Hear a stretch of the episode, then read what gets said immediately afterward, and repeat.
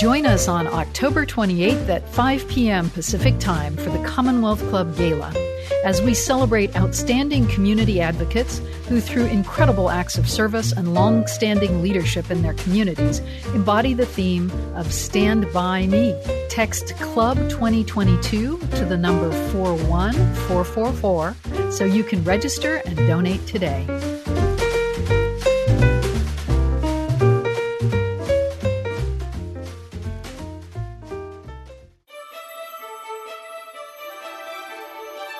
Thank you for joining us for another podcast from the Commonwealth Club. So, hello everyone. Ooh, I'm loud tonight. Hello everyone, and welcome to this evening's program at the Commonwealth Club. My name is Carla Thorson, the Vice President of Programs here at the Club. And I'm really excited to be moderating tonight for this important conversation about women taking the lead on reversing global warming. Now, let me introduce our guests. Paola Gianturco, and her granddaughter, Avery Sangster. Paola is an author and photographer who serves as a member of the International Women's Forum. Her previous work has documented women's issues in 62 countries, and her photos have been exhibited at the UN, the US Senate, and many museums. Her granddaughter, Avery, now a high school freshman, is also used to thinking about global issues in the past, she and her sister created a children's program at an, at an annual International Poverty Conference, which they led for seven years. And when she was in sixth grade, Avery organized her classmates to create a website on climate change. At 12 years old, Avery joined her grandmother to interview and, photog- and photograph, excuse me, women activists, politicians, corporate executives, scholars, and heads of grassroots groups based in 10 countries. These interviews are now presented in Cool, the first book to document the inspiring work of women climate leaders globally. And here to talk with us tonight about this work Please join me in welcoming this grandmother granddaughter team, co authors of Cool Women Leaders Reversing Global Warming. Paola and Avery, thanks for coming to the Commonwealth Club.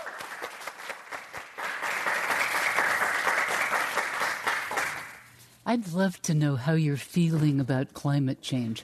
I'm going to give you three options that may come close to your opinions and ask you to raise your hand when I get to something that seems like it represents your thoughts.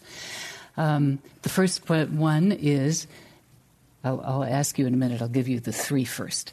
The first one is climate change is not happening. The next one is climate change is happening, but it's not urgent. And the next one is climate change is happening, but it is urgent. So get ready to raise your hand when something sounds like what you think. Climate change is not happening. I see no hands. Climate change is happening, but it's not urgent. I see no hands. Climate change is happening and it is urgent everybody's hands. Me too. Um, that's exactly what I think. But there's some good news, and that is around the world, women are beginning now to show us the way to a sustainable future. They are courageous, they are creative, they are effective. Our book, Cool, with its cover photographed by Avery, um, our book, Cool Women Leaders Reversing Global Warming, tells 27 of those women leaders' stories in 10 countries, countries as far flung as Sweden and Sri Lanka. One of those women leaders is in the room with us tonight, Krissy Keefer, who is from the Dance Mission Theater and has a whole chapter um, devoted to her important work. Thank you for joining us. Now, please meet my granddaughter and co author, Avery Sangster. We began thinking about this book because we noticed that almost everyone is aware of the wildfires, droughts, floods, and the unbearable heat that global warming is causing. But people still avoid taking action to stop the climate crisis. For a lot of people, the subject seems too scientific and complicated to understand.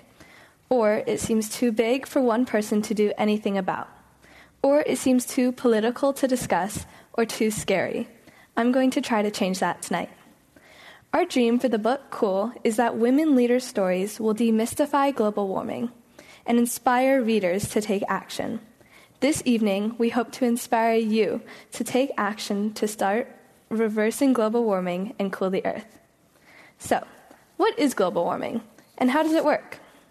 When I was in fourth grade, I learned about the water cycle. Simply put, rain falls and flows through rivers to collect in lakes and oceans. There, the water will evaporate and form clouds, which then make rain again. Simple. For humans to live happily, this cycle must be in balance. Too little water, and it's a drought. Too much rain, and there's a flood. The carbon cycle is similar. Carbon dioxide is actually a good thing, it's necessary for life on Earth. Carbon dioxide is absorbed by plants and later released back into the atmosphere when each plant decomposes. Oceans, lakes, and streams also absorb, absorb carbon dioxide. This natural balance between just enough CO2 in the air, but not too much, lasted for millions of years until we, big brained humans, discovered how to release the energy in carbon by burning gas, oil, and coal. Burning those fossil fuels releases carbon dioxide into the atmosphere more than the environment can absorb. The extra carbon emissions trap the sun's heat, creating global warming. We are all responsible for global warming. This isn't about selfish corporations, evil politicians, or bu- powerful lobbyists pushing bad laws. No, we all participate. The Commonwealth Club is a LEED certified building, but think about the clothes we're wearing that were shipped around the world. Think about the vehicle that transported you here tonight. We are all contributing to the CO2 imbalance. If we continue as we live today, the earth will no longer support the life we know. We interviewed one leader who stopped talking mid sentence and looked at my grandmother with uncertainty. She realized that she was talking about the end of our species, and it could sound really scary to 11 year old me. I'm not paralyzed with fear. I'm inspired by the women I met while we were making this book. They're actually making change yesterday, today, and tomorrow. And so can you. In a few minutes, we're going to tell you some of their stories. Decreasing greenhouse gas emissions that cause global warming will take all of us working together policymakers, businesses, nonprofits, academics, individuals, families. So, why focus on women, people ask me. This will be my seventh book about women activists around the globe. I tell their stories because all too often women's stories go untold. But this time, there was an additional reason. New research suggests that women are more effective at improving the environment. And that's true for governments that are run by women, companies with women in charge, women who lead investment firms, and women legislators. And that means that women climate leaders' climate actions make them role models for all of us. Avery and I started working on this book with great excitement. Imagine your co- company is counting on you to invent sustainably sourced plastics to replace the petroleum based plastics they relied on for 60 years to manufacture what Fortune magazine named the toy of the century. And your company, which has been identified as having the best corporate reputation in the world, has decided to make its products 100% sustainable by 2030. Are you up for it? It's my dream job, according to Nelleke van der Puil. She's a chemical engineer who is vice president of materials at LEGO Corporation. Nelleke admits, What I've always liked about chemistry is solving difficult challenges. Doing something good for the planet is important to me. It's great that I can do this with an organization that delights children and adults across the world. Nelleke says, LEGO wants to leave the planet in the best shape possible for kids.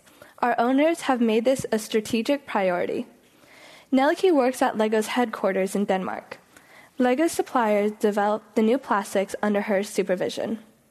Nelleke's lab is the place where new bioplastics are tested for color, shininess, durability, and other qualities, all of which must be the same as LEGO's high quality conventional plastics. In 2018, the company could introduce an entire Lego set made from sugarcane based plastic, sugar cubes. The set, which included trees and shrubs, was called Plants from Plants. Plants from Plants included more than 80 shapes. But points out that Lego makes something like 4,000 shapes. We need to invent replacements for more than 20 types of plastics. When they're ready, we'll substitute them into our sets. You won't be able to tell the difference. The suppliers who develop new bioplastics with Lego can license them to manufacturers who make many different kinds of products.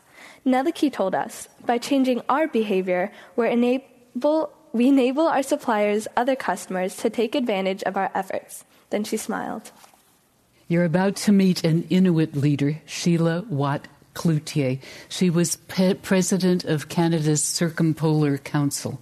She also led the Council's international work in Russia, Alaska, Canada, and Greenland. She earned so many awards for her activism that the list takes up three Wikipedia pages. Plus, she's featured on a Canadian postage stamp. Climate change is causing the Arctic to warm twice as fast as the rest of the planet. In fact, new studies released last week suggest that parts of the Arctic may be warming five to seven times as fast. The permafrost is melting, so in Sheila's village, buildings buckle, houses sink, runways crack, the coast is eroding, Snowmobiles have fallen through the ice. The day I interviewed Sheila, it was 78 degrees in the Arctic. These impacts are not merely physical, they are cultural. Hunting is a cornerstone of the Inuit culture, but the animals and marine mammals that the Inuit hunt for food and clothing are also struggling. Snow and ice represent mobility, says Sheila, who grew up traveling by dog sled. When mobility starts to go, everything becomes precarious. We are the sentinels, she continues. We live at the top of the world, so we're the first to witness the changes that are happening to our planet. We are scientists in our own right, she continues. Western scientists say they've learned from our hunters the marriage of their science and our traditional knowledge has been groundbreaking. Indigenous wisdom, she says, is the medicine we seek to create a sustainable world. In her book, Sheila writes, our shared atmosphere and oceans, not to, not to mention our human spirit, connects us all. It's important that climate change is not framed just as an economic science scientific and political issue, it's a human issue. As far as I know, she was the first to frame climate change as a human issue. Sheila continues I urge to move people from their heads to their hearts where change happens and to know that change creates an opportunity to flourish in the future, to create a better world. But we need to act. Mother Earth is a living, breathing entity, Sheila says. When you're out in nature, you can sense that Mother Earth is reaching her limits. Just outside Arusha, Tanzania, we picked up Juliet Malel, the Maasai woman we were going to visit.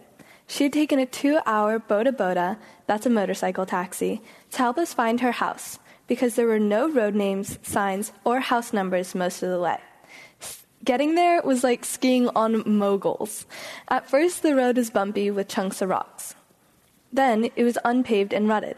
Then the road ended, but we kept on going. I was about to discover why the NGO Solar Sister works with last mile communities. Fatma Mutso, Solar Sister's Tanzania country director, understands what life is like for women in these countries. Without light, she says, there's no access to quality education or health services. In my home village, there's no electricity, but people are happy now. They have solar. Solar Sister. Avery, one minute. I am, I am somehow not. There we are. have no access to education no, or health services. Solar Sister provides solar products to women entrepreneurs in communities where families typically use kerosene, candles, flashlights, or wood fires to light their homes. Solar Sister's most popular product in Tanzania is a portable table lamp that runs off a solar panel. Solar Sister entrepreneurs also sell telephone chargers, home lighting systems, and clean cook stoves which operate on a solar charger that can be installed outside or on the roof. Fatma says, What I'm proudest of is Solar Sisters' unique model. Few organizations here work with women, and even fewer work with women and energy. Many village women don't have sources of income. If they have a seasonal crop business, they have to wait months to harvest and sell. But if they sell solar, they earn money every day. Fatma mentioned we did a survey uh, to measure Solar Sisters' impact, and it showed that our women are being respected and making family decisions. They have the same strong voices as their husbands, and many have been able to become village leaders because they are confident and empowered. Scientists say that mangrove trees, let's see if I can show you one Mangrove trees sequester five times more carbon dioxide than tropical trees. Mangroves not only absorb carbon dioxide, they bury it in the soil. A nonprofit called Sudeesa includes women in every village along the Sri Lanka coast. Their women led community cooperatives include 15,000 women, and at all times, each woman is growing 100 mangrove seedlings in her backyard. Every year, they sow 1.5 million mangrove seedlings in the Sri Lanka coastal lagoons. Members of the co op also monitor the mangrove forests and report people like shrimp farmers who try to cut the trees down. Their voices carry weight. Officials respond immediately. One morning, three groups of women from the village of Mandel gathered to plant mangrove trees. They arrived at the lagoon by bicycle and motorcycle and boat. They were Muslim and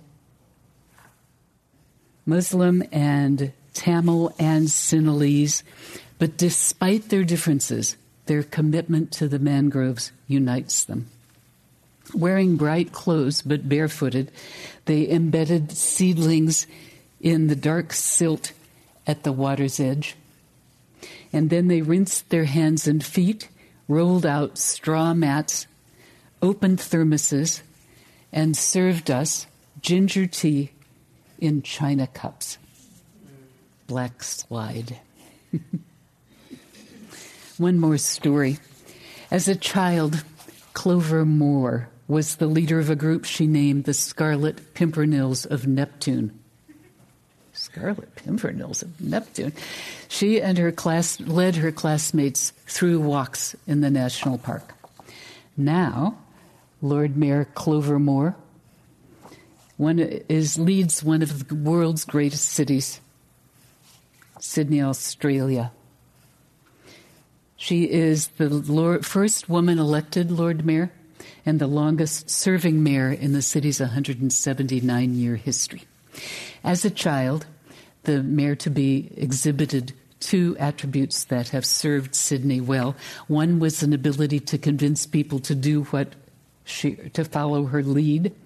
And second was a passion for her national, natural surroundings, which prompted her as a child to give her parents trees as birthday presents. When Clover and her husband moved to a South Sydney suburb in the 1970s, she noticed that the neighborhood park was a dust covered concrete slab. South Sydney refused to lay grass because it said it would make it too difficult to sweep up the broken glass. She decided to deal with that. With no political experience or allies, she ran for the local council in 1980 and won.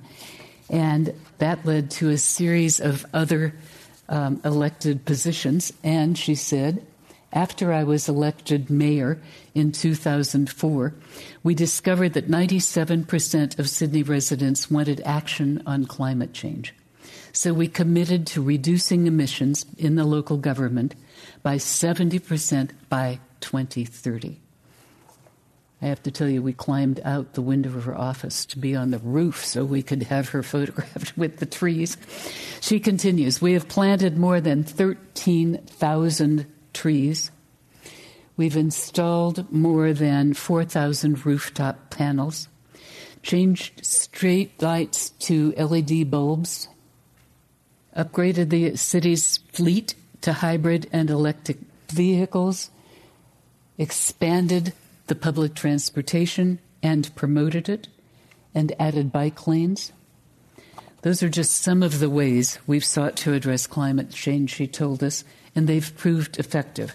We were Australia's first local city to be certified carbon neutral, she says. That certification happened in 2011.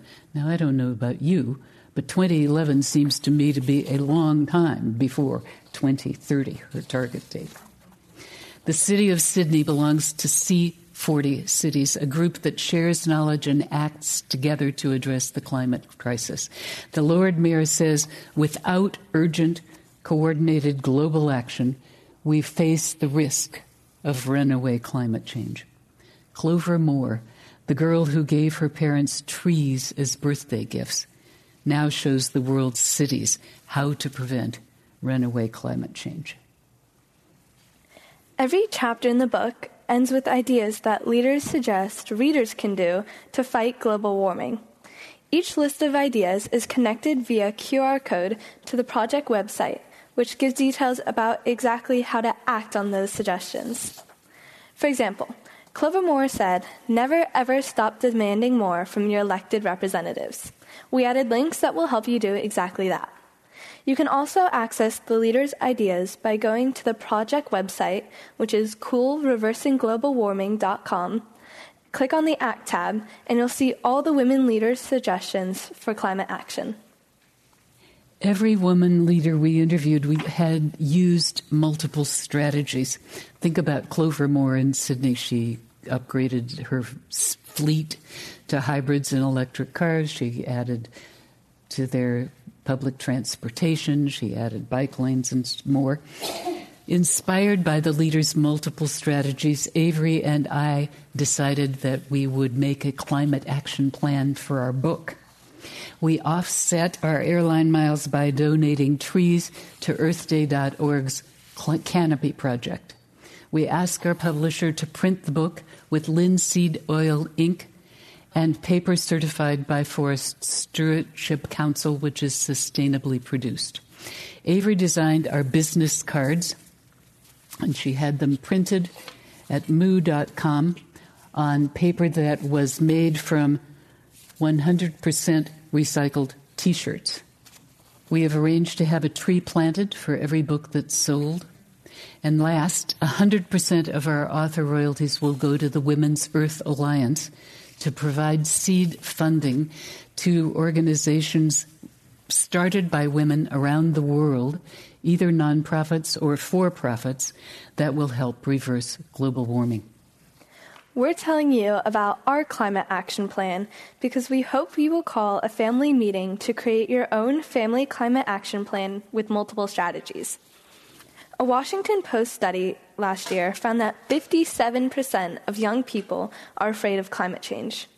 We've been asking public and private school kids the three questions we asked you in the beginning of the talk. Most learn about climate change in class and feel it is important and urgent. Many of us are advocating for action. There's plenty for all ages to do. Younger children can pledge to turn off the lights when they leave the room. Older children can ask their school cafeteria to serve more plant based meals. Parents and grandparents can install solar panels. Maybe they can buy an electric car next time or check out induction stoves and heat pumps. If you're an investor, you can vote your shares to make corporations, corporations more accountable on climate issues. Everyone can use their voice, their vote, vote and their money to support local, state, and federal officials who will reduce carbon dioxide emissions. Actions beget actions. If we act, we'll inspire others to act, and they will inspire others. We can scale up and create critical mass. Cool describes women climate leaders, but lots of men are also doing great work. A few years ago, I met a Native American named Nick Tilsen, who has a long ponytail and wears incredible beaded costumes made by his grandmother. Nick said his tribe doesn't believe people own the earth, but that we are merely caretakers for future generations. I like this perspective. So think about the kids in your family.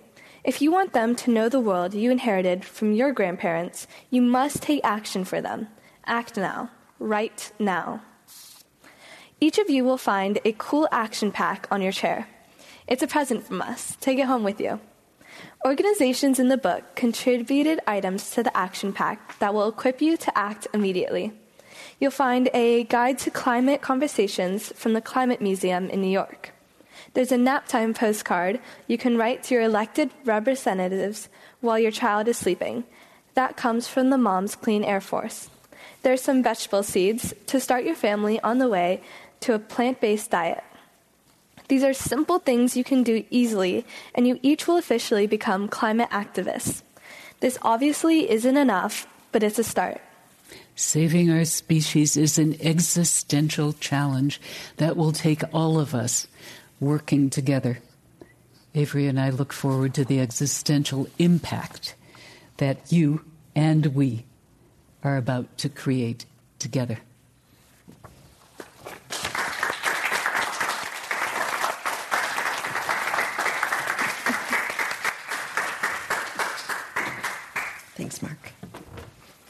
So I've got lots of questions. Good. And I want to encourage you if you haven't written one yet and you would like to ask a question, please think about it and hand it off to one of the members of the staff. So, you talk to an incredibly diverse geographically, ethnically, and in terms of different types of organizations, it's just the people that you spoke with. What was your approach in choosing these women to spotlight? Oh, we spent almost a year before we began interviewing, um, trying to figure out how to balance this book. Um, and all of those points of difference that you just mentioned were very much on our mind. For example, we wanted to have countries represented that were the worst polluters, and that includes China and the United States and India. All three of those countries are represented we wanted to have countries that are experiencing the very bad impacts of climate change. That includes the Arctic and Tanzania, which we talked about. We wanted to represent cities as well as rural areas, Sydney, Sri Lanka. Um, and we wanted to represent as many different kinds of work environments where we could see important work being done. Um, because we were aware that this was the first book, um, and so far, still, as far as I know, is the only book about women around the world who are making this kind of difference. So there are, for example, the heads of a museum. There is someone who started a dance um, theater, um, and there is a chemist who is making, inventing new kinds of plastics um, you have just barely scratched the surface. Um, but there is a broad range of women doing very important work, and we wanted to imply how broad that range is. So, as you traveled around the world, you saw these various innovative ways that women work with their resources and environment to combat climate change. What were some of the most surprising? The most surprising. Um, I found most, one of the most surprising was a woman named Molly Burhans. Molly, when the year after she got her master's degree, she's American. Um, she had wanted to be a nun, and she had the idea that the Catholic Church, as the world's largest landholder, had the potential to use their lands, for example, as um, areas where trees could be planted or where they could be monitoring um, water erosion and so forth. Um, and she was heartened by the encyclical that Pope Francis wrote and managed to get herself to Rome, met the Pope four times, and was assigned a cardinal to work with her because it turns out that although they are the world's largest landholder, the Catholic Church had never mapped all of the lands. So they had to do that before they could begin working on projects with the various owners. Um, and I thought that was a very surprising and wonderful new idea. Um, was the kind of creativity that we saw consistently as we were interviewing. So here's a here's the opposite question. Who did you not get a chance to interview that you would love to talk to in the future when you do your next book? oh my goodness. Um, we have only 27 women in this book. I ended up with a list, I bet we had hundreds. Um, I was fortunate to have the Women's Earth Alliance acting as my counselor um, because suddenly I would have 50 and I would need to get to, well, I thought 25. And I would call Melinda Kramer, who runs the Women's Earth Alliance out of Oakland, and say, Do you know any of these people? Who could we possibly cut? I could do book after book after book. I hope some of you will. Um, about these women. I have such a long list of really interesting, important um, work that that women are doing. And Avery, if you had a chance to talk to someone who was on the list that you didn't get to talk to, I bet you would like to talk to Greta Thunberg. I was going to say, but she's like not. I mean, kind of part of life. She, when we started this book, she had not yet begun her Fridays for Future project, but she certainly took hold. It'd be really cool to talk to her.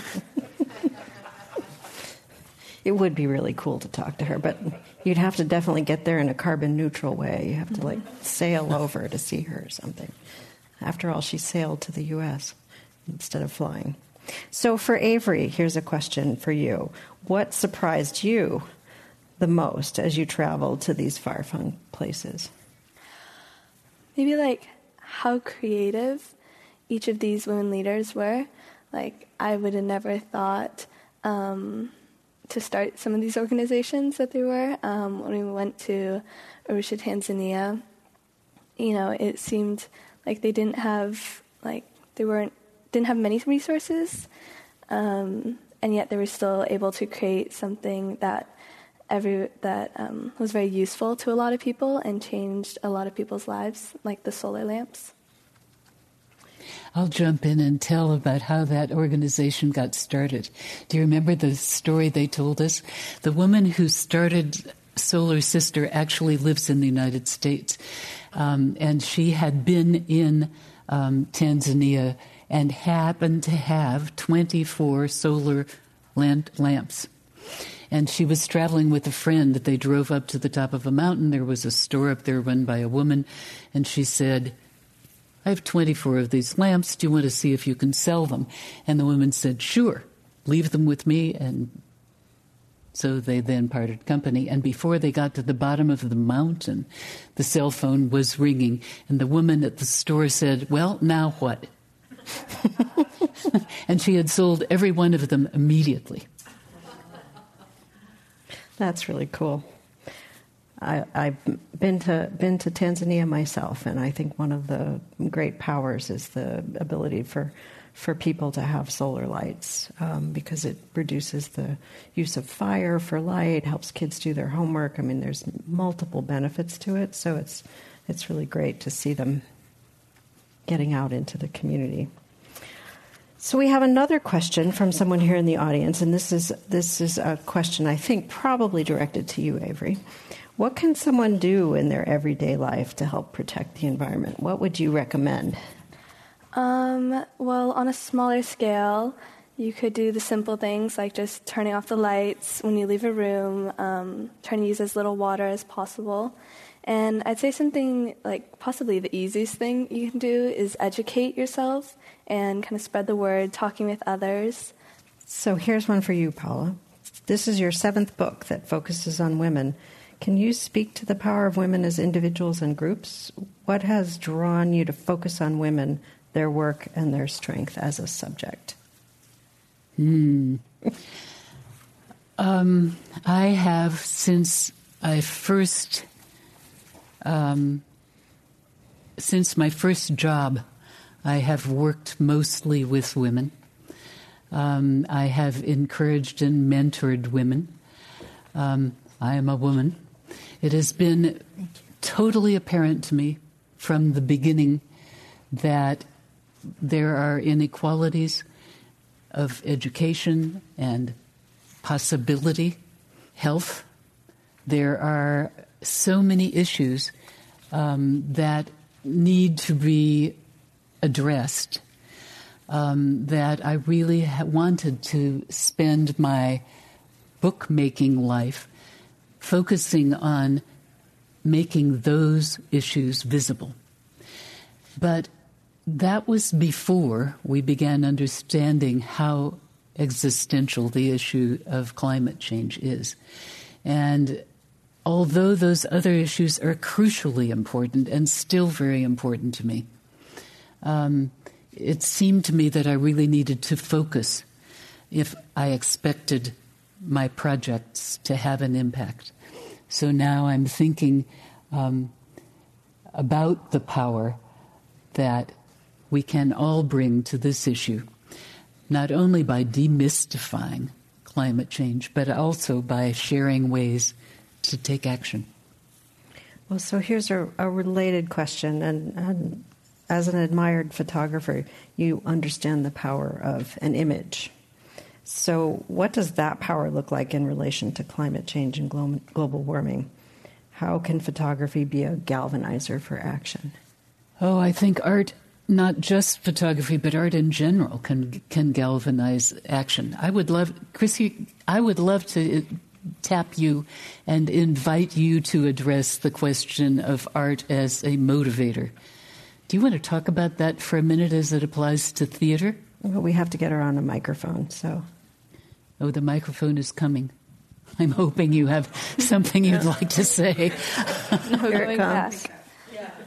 Um, oh dear, that's such an interesting question to me because um, I do believe that art motivates people, and I do believe that it can be a tool for social change and a very powerful tool for social change. And I also it doesn't necessarily we don't necessarily get the end results that we're all looking for at this point. You know, I feel well, first of all, I'm kind of grappling with the word existential right now because that's the word that Greta Thunberg used. Uh, it, this is an existential threat. But now I'm like thinking like, what is an existential threat? I actually just say, thought, oh, that's fabulous, but I don't really even know what that means. But what I do feel is the situation is dire it's dire. What we're what we're doing right now is we're looking at what happened in Florida.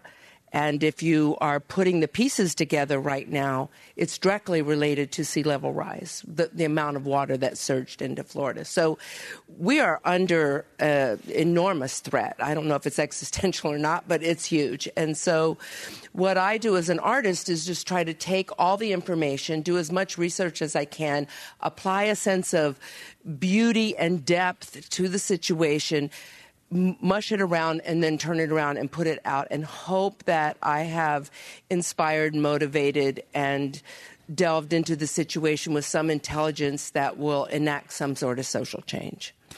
Thank you very much. Thank you. Thank you. Well, I have to say personally that that seeing is believing, and so the opportunity to see the effects of climate change in places around the world has a much bigger impact on me personally, and I think it does for others as well. And so I think the power of photography and film to to share that is a really important element of this. So speaking of, of this sort of believing what is happening. Do either of you have advice for talking with friends and family who are skeptical about climate change? It's not anyone in this room. We did a survey. Um, or perhaps think that they are too insignificant to make a real change. The very best outline about how to approach conversations, I think, is the one that you have in your packets right now that came from the Climate Museum in New York. Um, we had originally hoped that the things in the action pack could be blown in between the pages of the book. You know how sometimes they blow in postcards and so forth. But the printer turned out not to have that capability. So I said, send them to me and I will put them on every chair when we present. The Climate Ambassador card that came from the Climate Museum folds up into a credit card size guide for having a climate conversation. And the points around which they have organized the conversation is it's real, experts agree, it's us, it's bad, and now is the time. So there is a wonderful little outline that you can f- cut out, fold up, and put in your pocket um, and keep with you, and it will help you. Um, because it steers these points as they are presented here steer clear of the kind of finger pointing um, that is so uh, divisive uh, in these conversations.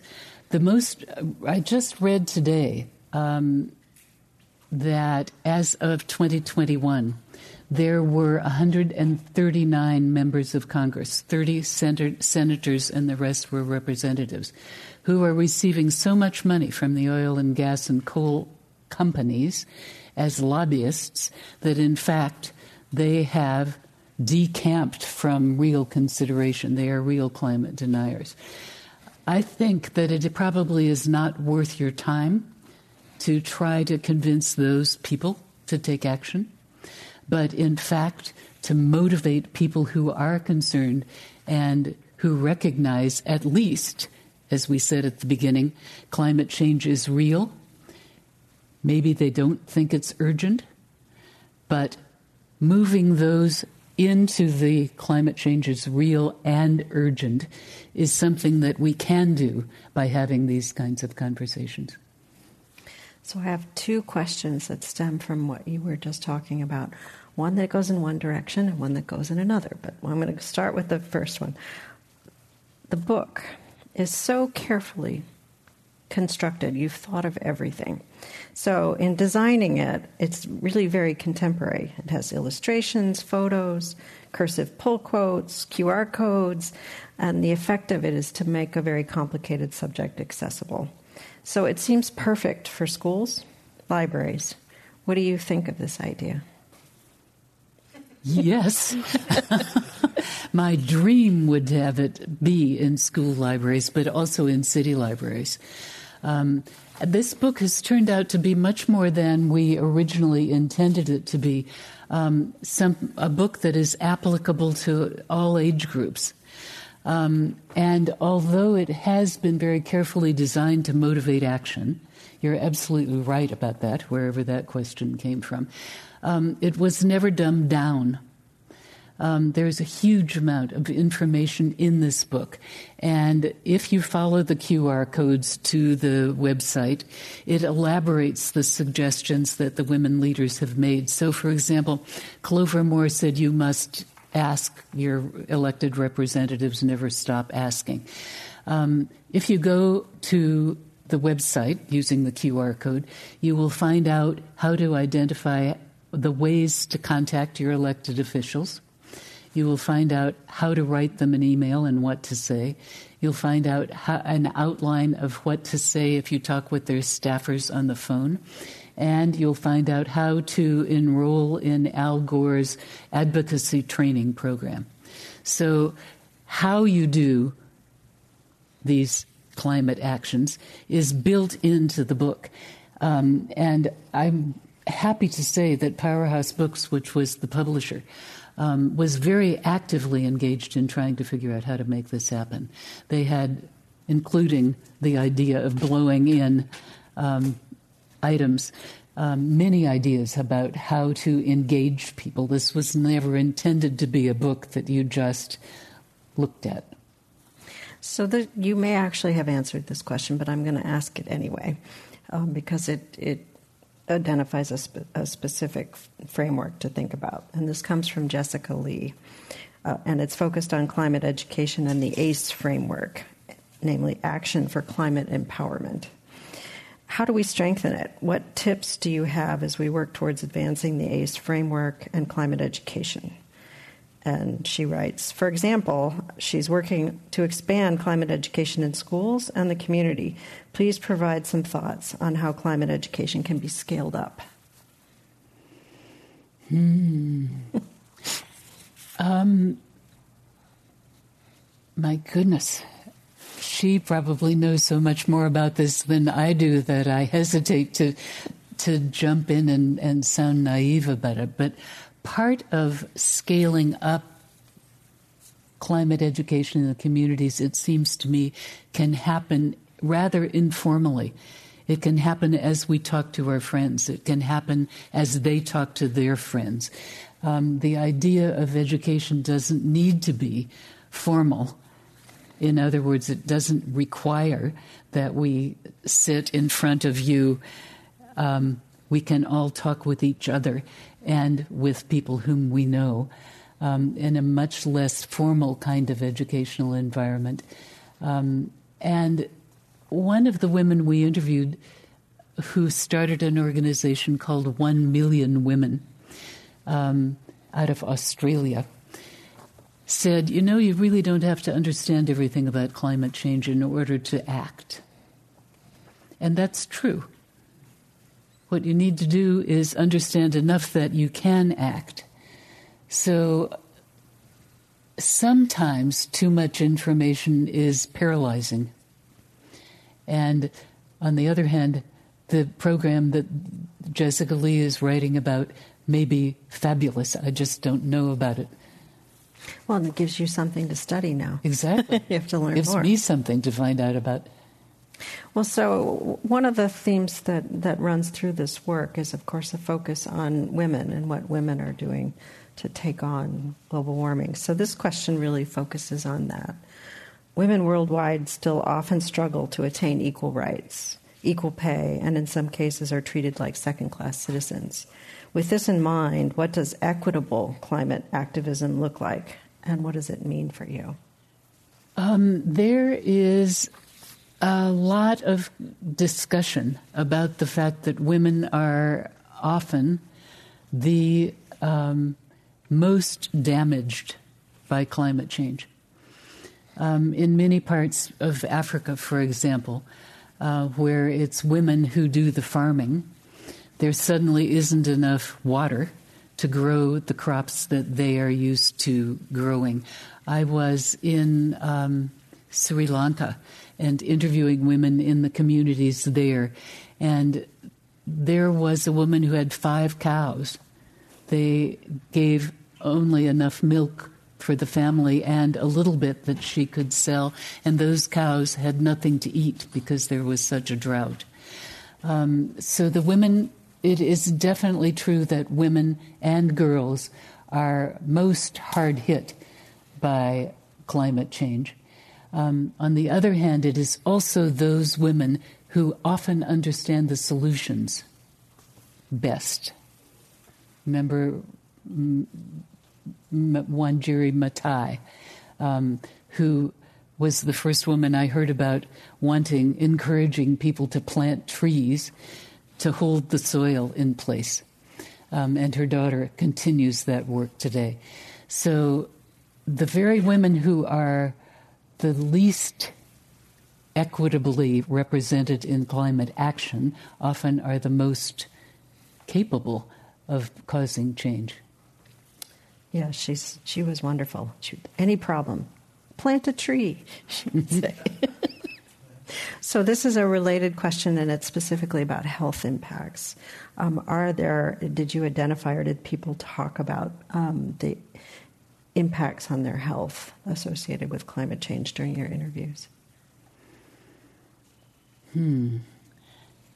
No, that really is not a subject that was encompassed by um, what what we were focused on. another thing to explore. Exactly, a whole other book. so let me ask you this, and, and, and I'll ask Avery first. What was it like for the two of you to work on this book? It's an intergenerational project, and what was it like working with your grandmother on it? Well, I feel very lucky to have had this opportunity. And um, my grandmother brought, you know, her life experiences, and um, I kind of brought like a fresh perspective and an understanding of younger readers, as I am one. Um, and sorry. Um, I, by working together, I think that we created something that appeals to a broader audience, and it was a great bonding experience. And we made work that I was really proud of. You bet. and and Paola, for you, um, everything that she said. Ditto. Um, I will say that if any of you have an opportunity to hang out with a 12 year old for a year or so, do it, do it, do it. Um, it could change your life. Everybody says to me, Oh, she was so lucky to work with you. I'll tell you something. I learned so much from Avery. I'll give you an example. Um, I have done six books. I've interviewed women in 62 countries. I'm pretty sure I know how to interview. And I always start with factual questions so that people don't get spooked. And after a while, when they trust me, I then move to more personal questions. Avery knew, because we had made up the questions together, that I would have maybe 20 questions. And so we got through the first interview, and it was very clear that these were busy women who had allocated an hour to talk to us. And Avery said, Grandmother, I have a suggestion.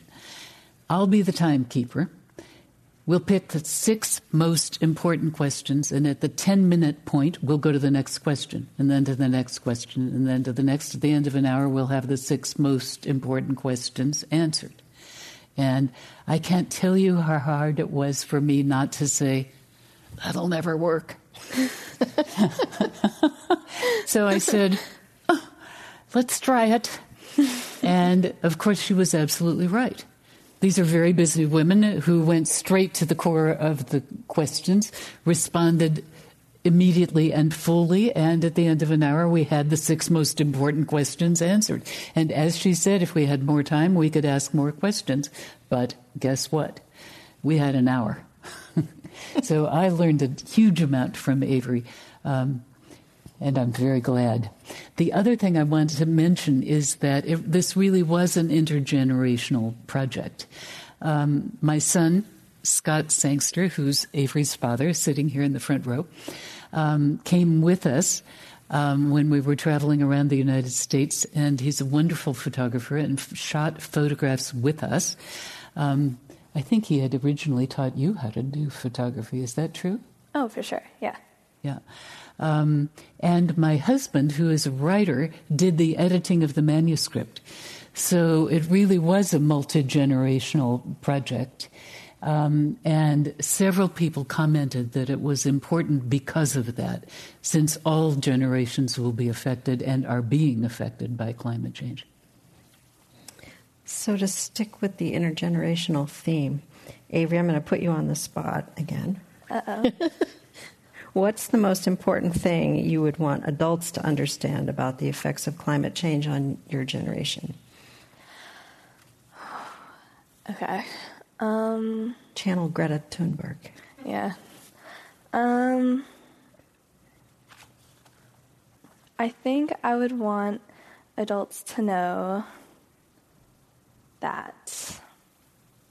Oh, such a hard question. Well, it matters. Yeah, it, it's trying to choose my words carefully. Um, I think that it's really important for them to know how much it affects um, kids because, like, even though it might, global warming might, like, the peak of it might not happen while they're still alive, um, it will really impact the kids um, and their kids. Uh, and so I think that they need to start taking action because that will also inspire kids. Um, I think some kids are waiting for adults to m- take the action for them, and I think adults that need to like lead the way and lead by example. That answers your question. Kinda. That's a great answer. Well, so now you, you, you lead right into the second part of the question, the next, the other generation. And that is what would you tell young people who say they want to do something to reverse climate change, but they don't know how? Um, well, I'd say, like I mentioned earlier, first educate yourself because that's really important and talk to your friends about global warming because you can't really solve a problem if you don't fully understand it or at least the basics. Um, and just start acting immediately because it's a really pressing issue. Um, even though it seems really big, you shouldn't be intimidated. Not all actions have to be these grand gestures. Um, the small things make an impact too and will build up over time.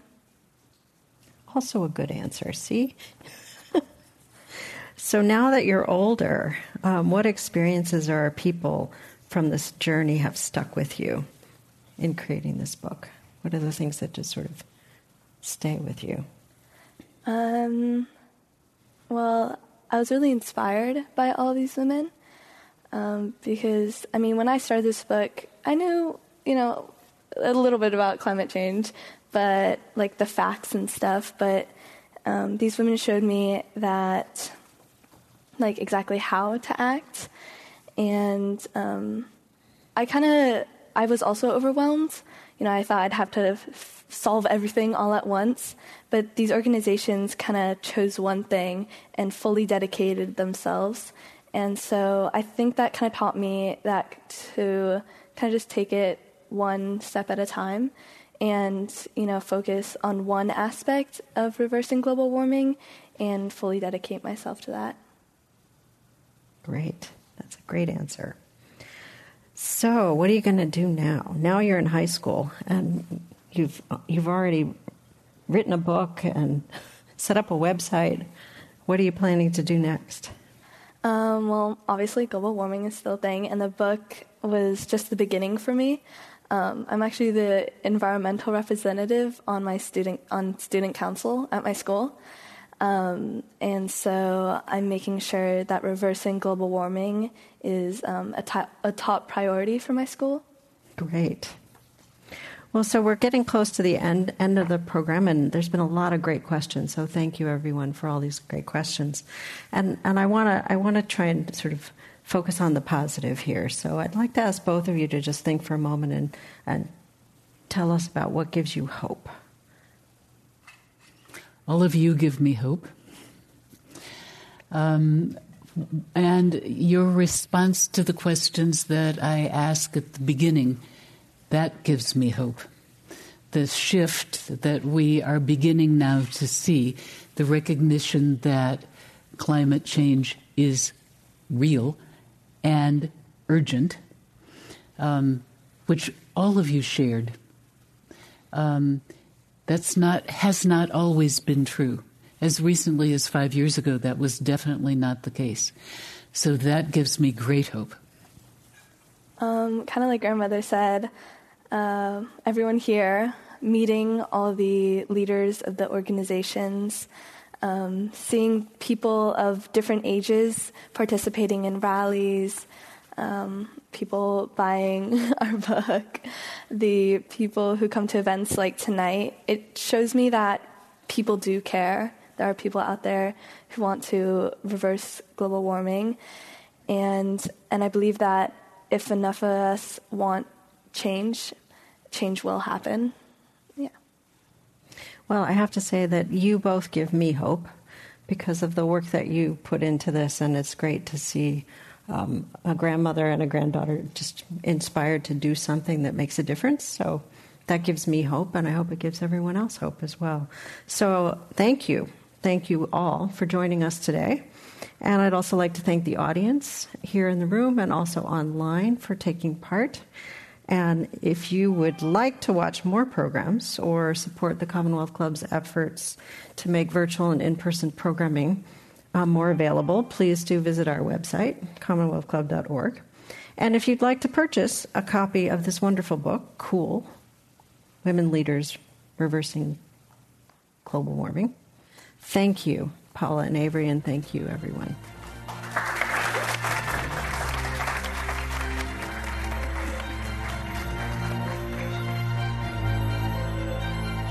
You've been listening to the Commonwealth Club of California. Hear thousands of our podcasts on Apple Podcasts, Google Play, and Stitcher. If you like what you've heard, please consider supporting our work and help us bring 500 programs a year to listeners like you. Go to commonwealthclub.org/donate. Think your way around the world with our travel programs to exciting domestic and international destinations. And when you're in the Bay Area, please join us live at our events. Thank you for listening and for your support.